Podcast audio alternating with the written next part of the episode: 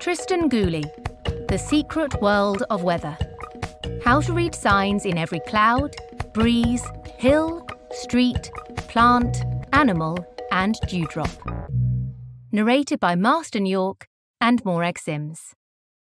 Have you ever left the house after checking your weather app expecting a full day of sunny weather, only to be drenched later? Weather forecasts rarely feel spot on because they rarely talk about the weather you actually experience. Meteorologists are less concerned with telling you whether you need to pack an umbrella than with studying large climate patterns over wide areas. But your weather happens on a much smaller scale. It's shaped by your immediate surroundings, from buildings and trees to localized winds and rock formations. But here's the great news you can learn to read these patterns. These blinks reveal the secrets and clues that will help you make more accurate predictions than any computer driven forecast ever could.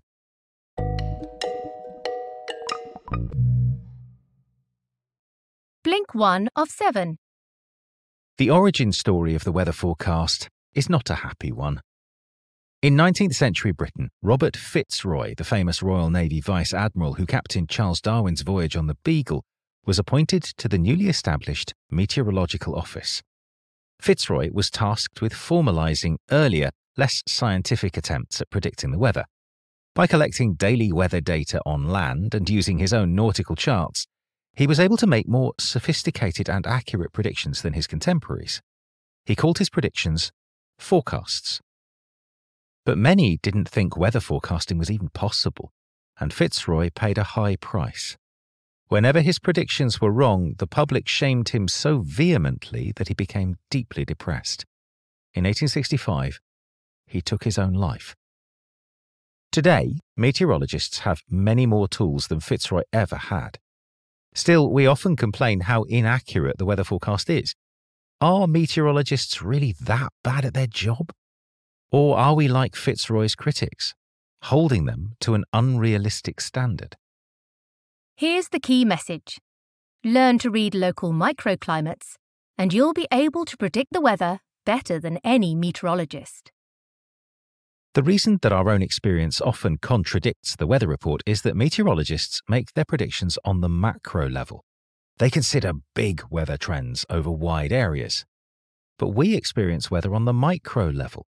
In a big city, for example, it sometimes rains in one area but stays completely dry in another and it's all down to microclimates. Microclimates are directly shaped by our environment and its distinct features, whether trees, buildings, hills, or different types of soil. Sometimes microclimates can vary wildly over just a few meters. Consider the 800 meter high ridge in the Jura Mountains on the border of France and Switzerland. It's only 50 centimeters wide, but the climate on each side is so different that it's created two completely distinct ecosystems. If you've ever sought shelter under a tree on a hot day, you've already experienced the power of a microclimate. Trees don't just provide a cooling shadow in summer.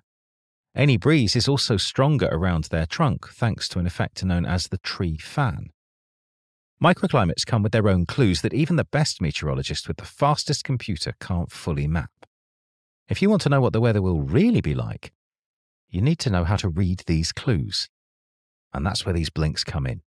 They'll encourage you to pay close attention to the weather signs in your environment and show you how to interpret them, starting with our puffy friends in the sky, the clouds.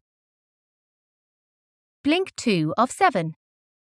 When you want to know what the weather is like, looking at the sky is probably your first instinct, and it's a good one. Clouds are the first and best indicator of the three major components of weather air, water, and temperature. Even if you're not a nature expert, you could probably recognize a big dark rain cloud hanging over your head. But there's a whole art to understanding what Micronesian navigators call the talk of the skies. First, let's get to know the three big cloud families. There are cirrus, stratus, and cumulus clouds, and all of them tell us different things about weather conditions in the present and in the future. The key message here is when it comes to understanding weather trends, clouds are your best friends. Cirrus clouds are wispy, icy white strands high up in the sky that look like feathers, hair, or cotton candy. Sometimes they have the shape of a comma with a larger head and a trailing tail. The tail is a great indicator of which way the wind above is blowing. The longer it is, the stronger the wind. When cirrus clouds grow longer, thicker, and more numerous, it's often an early warning sign of approaching bad weather. Stratus clouds are flat, wide blankets that cover broad patches of sky. These clouds are slow and indicate a pretty stable atmosphere. Whenever you have one above you, you can be sure that the weather won't change for a while. Sometimes, unfortunately, this means a full day of rain. Cumulus clouds are fluffy and white with big bulges and flat bottoms. Think of the clouds in the opening sequence of The Simpsons. Cumulus clouds form when warm air rises from local heating on the ground. That's why you often find them over cities and more often in the afternoon when the sun has had time to warm the earth. Because they form through localized heating, cumulus clouds are always a sign that the atmosphere is not quite stable. The taller they are, the greater the instability, and the lower they hang, the higher the humidity in them. When these two things combine, heavy rain showers will likely follow very soon. There are other variations, but if you can recognize the big three, you're already well on your way to understanding the talk of the skies. But beware. If you see all three cloud types at once, it's a sign that the atmosphere is unstable and bad weather is likely. Blink 3 of 7. Once you start studying clouds, you'll notice they can move pretty fast. Sometimes they even move in different directions. Just as there are three types of clouds, there are three types of wind that shape our weather the ground wind, the main wind, and the high wind. The high wind is the one that moves the cirrus clouds. It blows so high up that it isn't much affected by the landscape below. The main wind blows closer to the ground over wide areas of land. When weather forecasts talk about wind, that's the one they mean. But we most often experience ground winds. These are local winds that are strongly shaped by the landscapes they blow through, such as mountains, valleys, buildings, and even small rocks. The key message here is the wind we experience is closely shaped by our environment. Wind is channeled, diverted, sped up, and slowed down by the objects it encounters. Remember the cooling tree fan from Blink 1. That's an example of a ground wind accelerating as it passes a tree. Many local wind effects are so distinct that they have their own name. The tramontane, for instance, is the wind blowing through the gaps of the Alps in the north of Italy. But where does all this wind come from to begin with? Wind originates when a high pressure air mass, a warm front, clashes with a low pressure air mass, a cool front.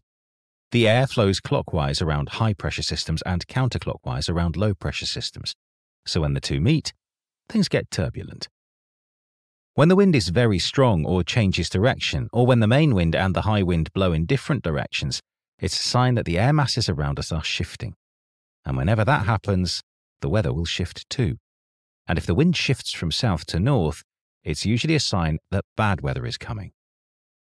You'll find that your surroundings have their own unique wind patterns. As you start to read them, Compare what you hear on the weather forecast with what you observe on the ground. When a change in the weather is predicted, study the wind just before. Over time, you might notice that when the wind blows from the church to the hill instead of the other way round, it starts to rain a couple of hours later. Soon, you won't need the forecast. Blink 4 of 7. Many of us prefer our weather warm and dry over cold and wet. So while we can't change the weather, Knowing when we're about to get cold or wet might make life a little easier. There are many different types of cold and wet. In this blink, you'll learn how to read just a few of them dew, frost, rain, and snow. Dew forms when the air around you reaches its dew point. That's the temperature at which the vapour in the air condenses to water. For that to happen, the air needs to be very humid and the ground very cold. As we'll see later, these are also the perfect ingredients for fog, which is why dew and fog often go together. The key message is dew, frost, rain, and snow are closely related weather phenomena. When it's so cold that dew freezes, or the vapour in the air freezes right away, we get frost. If you follow frost through a landscape, you'll find it thins out under trees and on higher ground, and certain plants have more than others. That's because of the small temperature changes you get with different heights, substances, and wind conditions. So, dew and frost form when moist air comes into contact with cold ground. Their cousins, rain and snow, form when moist air comes into contact with the cold at high altitudes. This means that the bottom of a cloud marks the point where the air is cold enough to reach its dew point. There are two types of rain cloud. Cumulonimbus are big, dark clouds of the cumulus family. They create short but intense rain showers that can be highly localized. Their most important feature is that they're taller than they are wide, and the taller they are, the more intense the rain.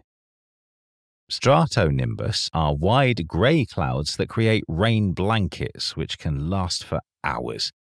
They're shaped by broader weather patterns, such as when a warm and cold front collide. The same clouds are responsible for snow. It just needs to be cold enough for the raindrops to freeze and stay frozen as they fall to the ground. The colder it gets, the smaller and drier the snowflakes become, until you get the very fine powdery snow you sometimes find in deep winter. Blink 5 of 7. Have you heard the old law that cows lie down before it's about to rain? Throughout the centuries, farmers and scientists have tried to predict the weather by studying the behaviour of animals. Sadly, the cow thing isn't really true. Cows lie down whenever they want. But many animals do react to the weather in specific ways and can provide us with plenty of clues for our predictions. One of the simplest, scientifically proven links between animals and weather is that spiders spin smaller webs when it's windy. Other animals react to the wind too. Here's the key message Animals and plants can help complete our picture of local weather conditions. Prey animals like horses tend to stand with their backs to the wind. It's not because they like a cool breeze, it's because their rear ends mark their blind spot. With the wind behind them, they can better hear predators approaching. Birds, on the other hand, like to face into the wind because it makes it easier for them to take flight. So if they face in different directions over the course of the day, it can be a sign that the weather is about to change. Birds give us other subtle clues about the atmosphere. If they glide through the air effortlessly, for example, then the air is stable. But if they fly high, it's usually a sign of an unstable atmosphere and can even warn us of storms. Now let's turn from fauna to flora, because, amazingly, plants can help us predict the weather too. Many flowers, like dandelions, daisies, and buttercups, close their petals when rain approaches or the temperature drops. Even more importantly, plants give us an idea of the typical weather conditions for an area. For instance, grass stops growing below 5 degrees and above 32 degrees Celsius. So if you see very long grass, it's a sign that you're in a relatively temperate zone. Plants with thick, fleshy leaves tell you that you're in a hot and dry area. And if the leaves around you are unusually big and pointy, you're somewhere wet and shady, like the rainforest. Animals and plants don't usually provide the first clues of changing weather. For that, we're better off looking at the clouds or listening to the wind. But they can complete the picture we draw of local microclimates by giving us clues about typical weather conditions. Blink 6 of 7. One fateful December night in 1990, 99 vehicles crashed in a mass collision on a freeway in Tennessee. 12 people died, and 50 more were injured. The culprit? a thick and impenetrable fog that covered the road like a white blanket.